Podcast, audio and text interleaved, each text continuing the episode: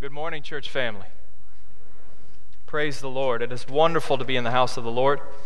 Jesse, worship team, thank you so much. Bob, thank you.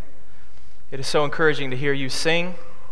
The Bible says that God inhabits the praises of his people, and that by means of the Spirit, God is with us. Amen. Praise the Lord. Well, we're, we're continuing our study of Philippians and continuing our brief mini series within Philippians on church unity. This morning we're addressing the question of what is church unity? The what of church unity. Last week we dealt with the why. Why should we be unified? Next week we'll deal with the how. How do we become unified as a church? And this week we'll deal with the what. We're going to define what church unity is. Go and open up with me to Philippians 2. And if you're saying to yourself, well, Pastor, my goodness, you've been talking about this a lot. I would agree with you. Yes, I would agree with you. And here at CBC, the reason why we're talking about this so much is because Paul has been talking about it. We practice something called expository preaching. We try to go verse by verse, thought by thought, word by word, unpacking what it is that God has said. We believe that the most important thing for you to hear is God's word. And our, our, our, what's driving this is that theology. And I hope and pray that this, this notion of church unity can stay fresh, even though we're, exi- we're visiting it this week, last week, and next week. So start with me in verse 1. I'll read through verse 2. Philippians 2 1 through 2.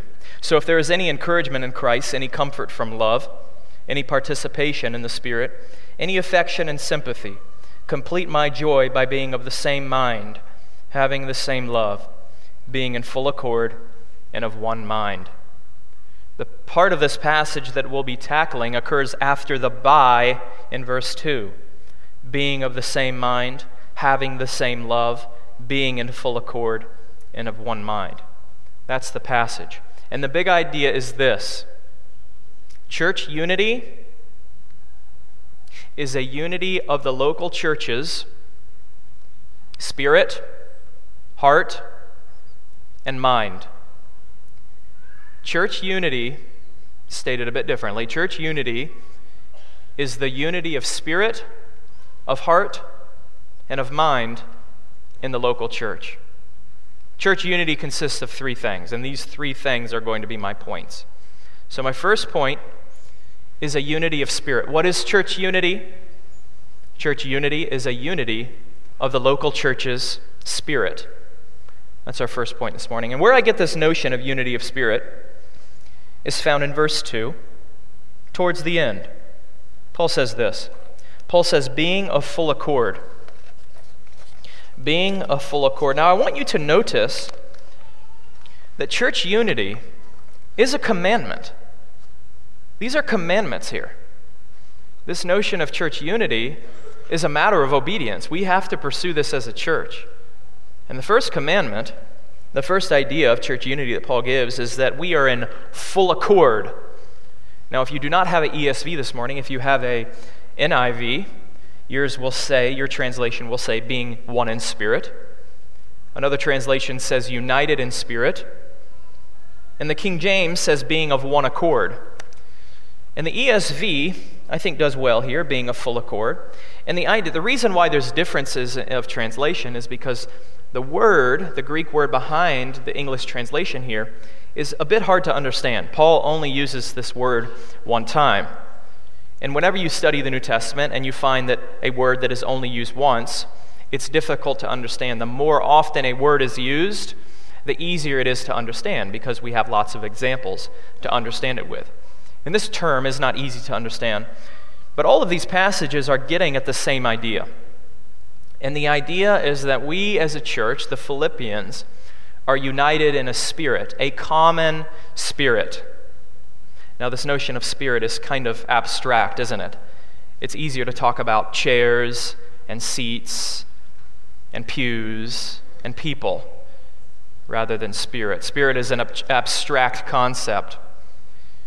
But we all feel this notion of a spirit, a church's spirit. We feel the notion of a church's culture or ethos. And that's what I think Paul is describing here is that Paul wants the Philippians and us to be united in the culture here the ethos, the feel. Let's say you're in a room with two people who you love very much, and they begin to get into an argument. And as the argument becomes more and more heated, you begin to feel more and more uncomfortable. It's a feeling, it's an ethos, it's a culture in a room.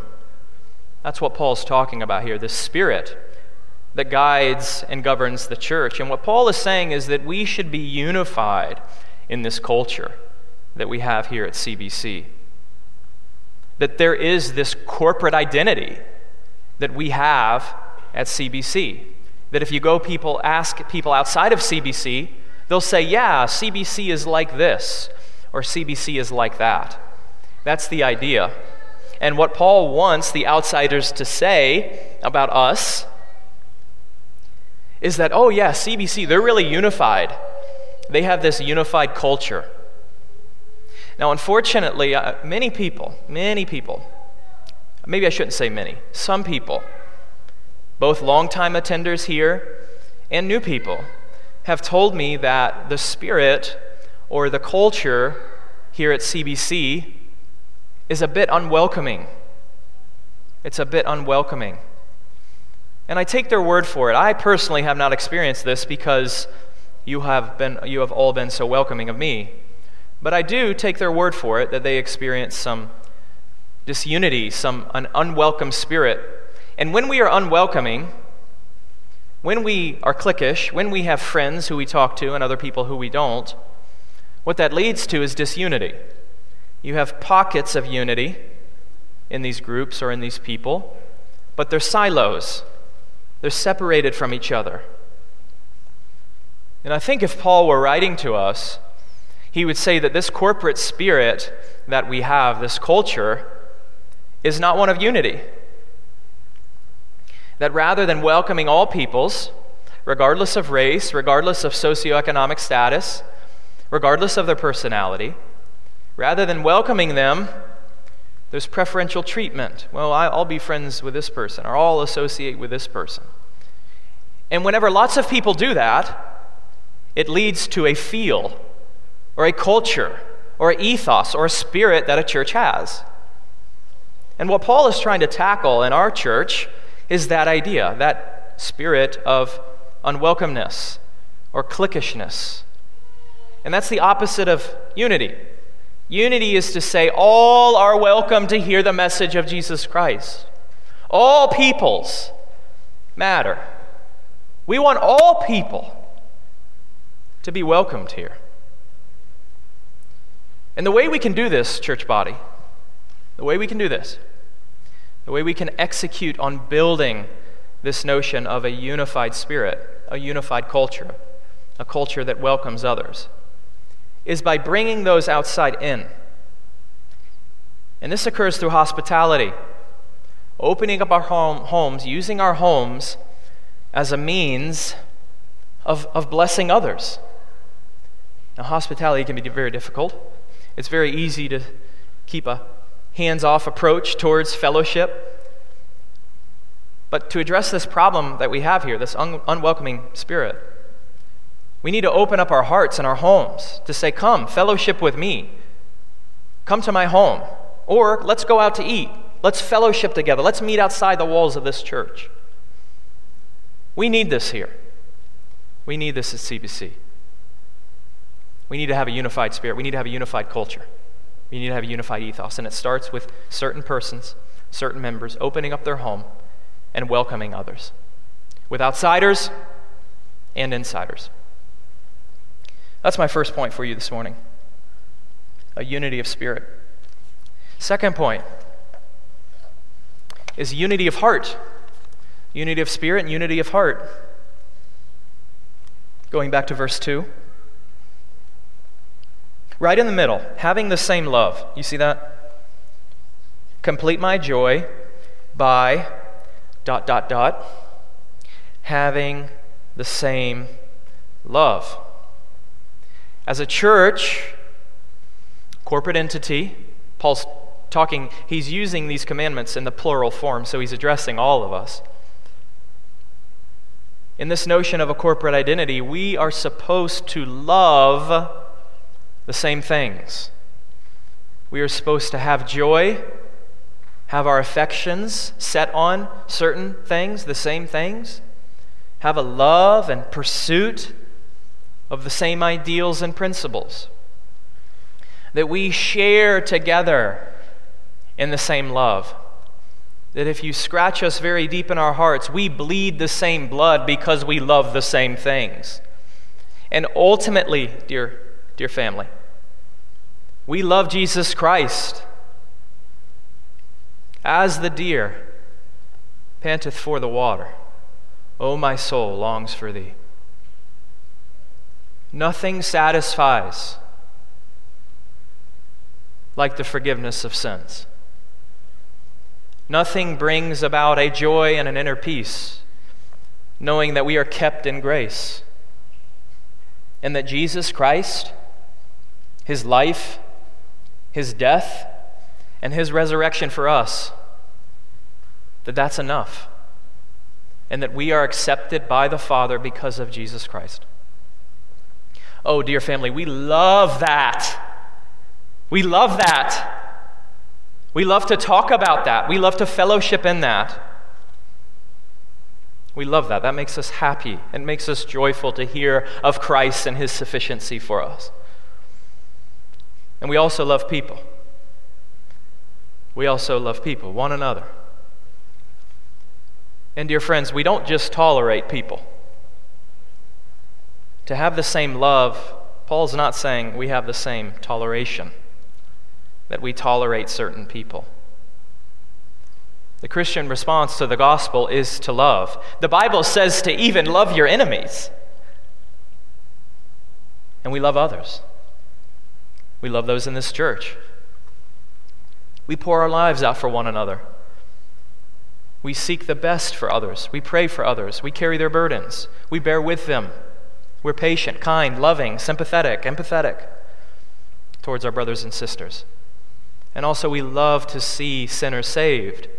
We have a compassion for the lost, a compassion and a sympathy that drives us to go to the distant lands of this earth and to preach the gospel. We ought to love those things, the same love Paul wants to see us have. But conversely,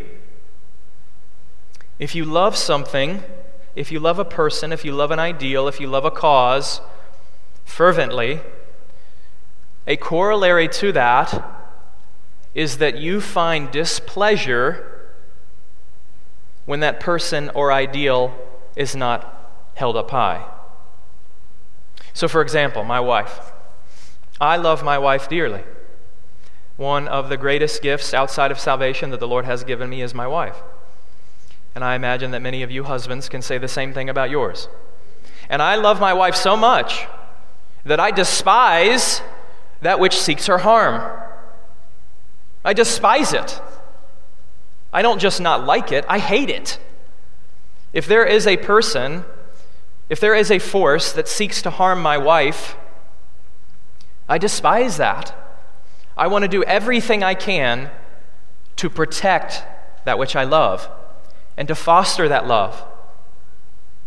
So, the, the application for us is that we have the same love, we have the same joy, we have the same affection, church family. We love the same things. And conversely, we find a mutual displeasure in the same things. That we have a corporate aversion and loathing to the same things. Now, the Bible's very specific about what the Christian should oppose. The Bible calls us to even love our own enemies. Our opposition is not against flesh and, flesh and blood. Our opposition, our corporate displeasure, is found in sin and in the works of the devil. Sin is what leads to disunity. Sin is what leads to a fracturing of the body. Sin is what drove our Lord to the cross and what ultimately will lead people to judgment is sin. And our corporate response, dear church, is not to look the other way.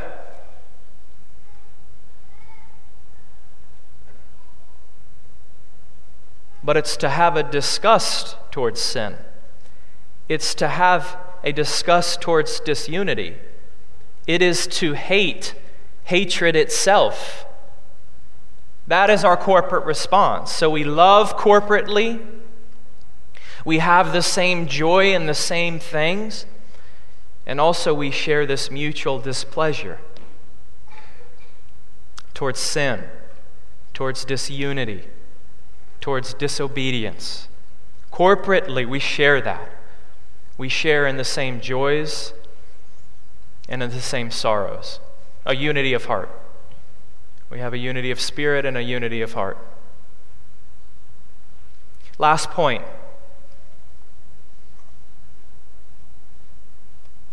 Write this unity of mind. Unity of mind. This is the most important point in this passage. And if you've been sleeping, I'll forgive you if you just pay attention right now, okay? Go to verse 2. Paul repeats the same verb twice. Complete my joy by being of the same mind. And then go down to the very end. Being in full excuse me, being in full accord and of one mind. This word mind, excuse me, this word mind occurs twice. And the reason why it occurs twice in the English translation is because Paul's using the same Greek verb twice. And that verb is phroneo. Phroneo. This is a very important verb for this passage and for Philippians as a whole. And it can be a difficult verb to in- interpret.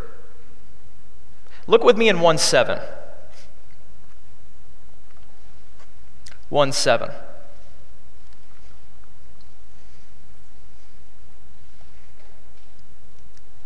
Paul says this to the Philippians It is right for me to phroneo this way about you all. It is right for me to phroneo this way about you all. The verb occurs there. Go to 2 5.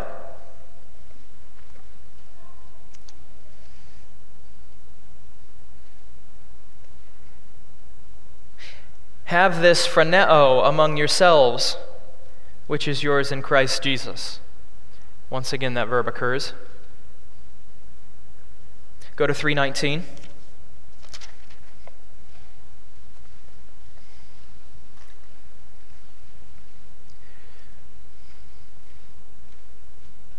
Their end is destruction, their God is their belly, and they glory in their shame. With minds, with phroneo, set on earthly things. It occurs there again. Now, 4 2.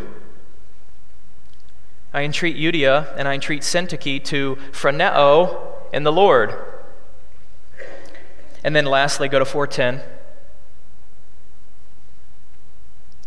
I rejoice greatly, excuse me, I rejoiced in the Lord greatly that now at length you have revived, you have phroneo for me. You were indeed phroneo for me, but you had no opportunity. I want you to see that this verb can be translated a number of different ways concern, feel, think, have your mind set on something. It's a dynamic verb. But the way I want us to take it, the, the, the, English concept that I think summarizes all of this data, is the concept of mindset mindset, one word. A mindset is the incorporation of thoughts, of beliefs. There's a highly there's a cognitive element to it, but it also involves emotions and feelings and attitudes. So what Paul is saying here is that the church in Philippi and by consequence us we are to have a corporate mindset. And this mindset involves doctrine, feelings, attitude. And, brothers and sisters, I want you to see that this is a command. There is a command here. The Bible commands us to cert- think a certain way and feel a certain way. This is a command.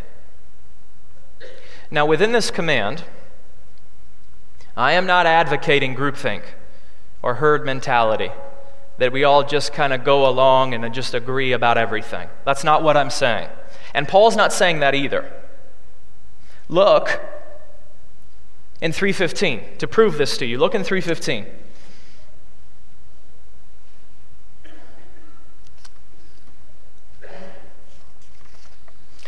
Once again, we have the occurrence of this verb phroneo. Let those of us who are mature phroneo this way, and if in anything you phroneo otherwise, God will reveal that also to you. Now, what Paul is saying here is he's been giving some commandments. And he wants the Philippians to agree with him. He wants them to phroneo as he phroneos. But look what he says. If any of you think otherwise,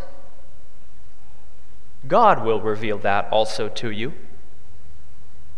Paul does not have a hammer here. He makes a concession. And he says, If you disagree with me, the Lord will show you. So, even within the body in Philippi, there's disagreement. And, brothers and sisters, there's bound to be disagreement in the body of Christ. And this side of eternity, that's okay. There's going to be different ways and different perspectives that we all have.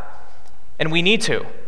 Groupthink is not a attribute of a healthy church. We do not want to have that. But then look at verse 16. This is Paul's conclusion. He, conc- he says in verse 15, that if someone disagrees with me, the Lord will show it to them. And then in verse 16, only, this is Paul's heart, let us hold true to what we have attained. So, this notion of what we have attained is what's really important. Paul is, Paul is willing to let some of the details go to the wayside. He's okay with some people disagreeing with him. What matters for him is this notion of what we have attained. So, there is a, a sense that we have to agree, brothers and sisters. We have to agree on certain things. We have to have this corporate mindset. But even within that corporate mindset, there's diversity and there's disagreement. So, for example, one example of disagreement that I am content with as you attend here at CBC. If you hold a different view of eschatology that I do, I am content with that. I do believe that you're wrong.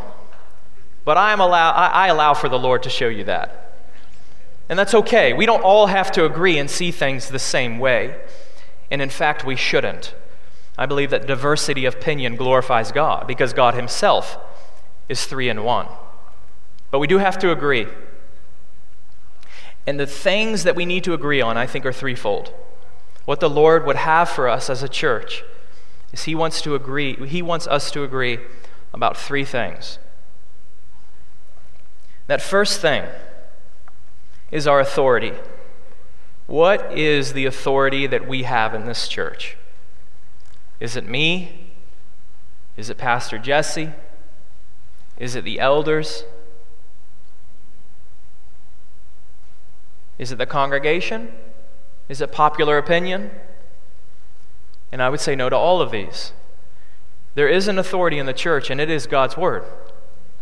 It is the Lord's holy word. This book is living and breathing. And by means of His Spirit, God executes His authority in the church. And by the grace of God, CBC has a long history of faithfulness to that. It's our middle name Community Bible Church. We all need to agree together that this book what it is that God says is always true. And the way we go about finding what is truth and error is through this not through culture, not through popular opinion, but by what it is that God has said. We have to have unity on that. We have to agree on that. And secondly, we have to agree on a theological vision. A theological vision. We need to have unity of mind over a theological vision. A theological vision is embodied in a church's doctrinal statement. Brothers and sisters, doctrine matters. It matters what we believe about God and salvation and mankind. And we live in an age where doctrine is played down oftentimes, that unity is sought and that truth is pushed down. But as Christians, the Bible says things that people don't like. And as Christians, our faithfulness is to the Lord. And what we try to do as elders is we try to craft a theological vision that accurately reflects what it is that God has said. And we need to move beyond, beyond, from the Bible to theology. We need to move beyond the scriptures to how does this affect my life? What is this really about? Who is God? Who am I? What do I have to do to find peace with God? And we need this vision. We need a vision of God so great and tremendous that it leads people to leave this nation to go to the distant nations and preach his gospel. And we need this corporate vision. We need this theological vision. We need this body of doctrine that we confess together. And, dear brothers and sisters, you will find that the more precise and deep we go theologically, the deeper our fellowship is as a church. If we are all in lockstep with one another, the degree of fellowship is much deeper if we have disagreements. The deeper we go, the more precise we are, the stronger we are, and the deeper our fellowship, and the more effective our witness is. Now, there is diversity allowed here, and I'm not advocating groupthink. But we do need a common body of doctrine, a theological vision that we get on board with and that we all say amen to. So we have a shared authority, we have a shared theological vision, and also we have a shared philosophy of ministry. Philosophy of ministry. That's a technical term, and it just means a philosophy of ministry is the way you go about executing and implementing a theological vision. So we have the Bible, we read the Bible, and we, we establish a set of doctrine. And we have to get this doctrine down to the, the grassroots level. And the way you do that, the way you bring doctrine down to life, is through a philosophy of ministry. There's a way to execute on doctrine and implement doctrine. It's a method, it's a procedure. And to make this concrete, let me, let me raise this scenario. So we read the Bible, our authority, and the Bible says to take the gospel everywhere. And as Christians, we see that convicted by the Spirit, and we agree. And theologically, we know that faith comes by hearing, that all people everywhere need to hear the saving message of Jesus Christ. So, how do we do that? How do we do that? Do we go to distant nations and solely focus on humanitarian efforts, on feeding the poor and treating the sick? Is that all that we do? And, and it's not. Humanitarian efforts are important. But our calling as a church is to proclaim the gospel of Jesus Christ. And that is central. That is what we mainly do. Now, yes, we do incorporate humanitarian need there. And we do meet physical needs. And we have to. And we have to be burdened for the physical needs of people. But what ultimately matters is meeting the spiritual and eternal needs of people. That is our calling as a church. And that is how a philosophy of ministry, that's what it looks like. We have a mission and we have a purpose, and there's a specific way we go about doing that. So, kind of combining all three things, we have a shared authority. A mindset, a unity of mind entails a shared authority, a shared theological vision, and a shared philosophy of ministry. And as we end, I'd like to end where I began. This question that I ask, the issue that we're addressing, is the what of church unity. What is church unity, Pastor?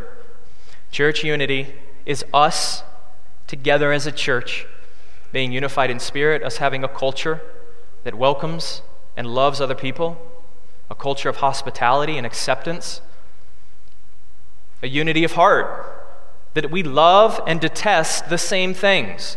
We love Christ, we love people, we love evangelism. And also, we detest sin and the works of the devil. And then lastly, we have a unity of mind, a shared authority, a shared theology, and a shared philosophy of ministry. Pray with me. Father, we thank you for your word. Lord, we do pray that by the Spirit you would help us as a church, that you would inculcate in us, that you would engraft in us, that you would produce in us, Father, this notion of unity, that you would give us a unity of spirit, of heart, and of mind. And that, Father, as you do it, Father, we would draw deeper in our love and affection for you. That we would feel this in our hearts, and that our fellowship would be deeper our glorifying you would be deeper, and our witness would be more effective. Father, blow your Spirit upon this place and create in us as a church unity. Pray these things in Jesus' name and by the power of the Spirit. Amen.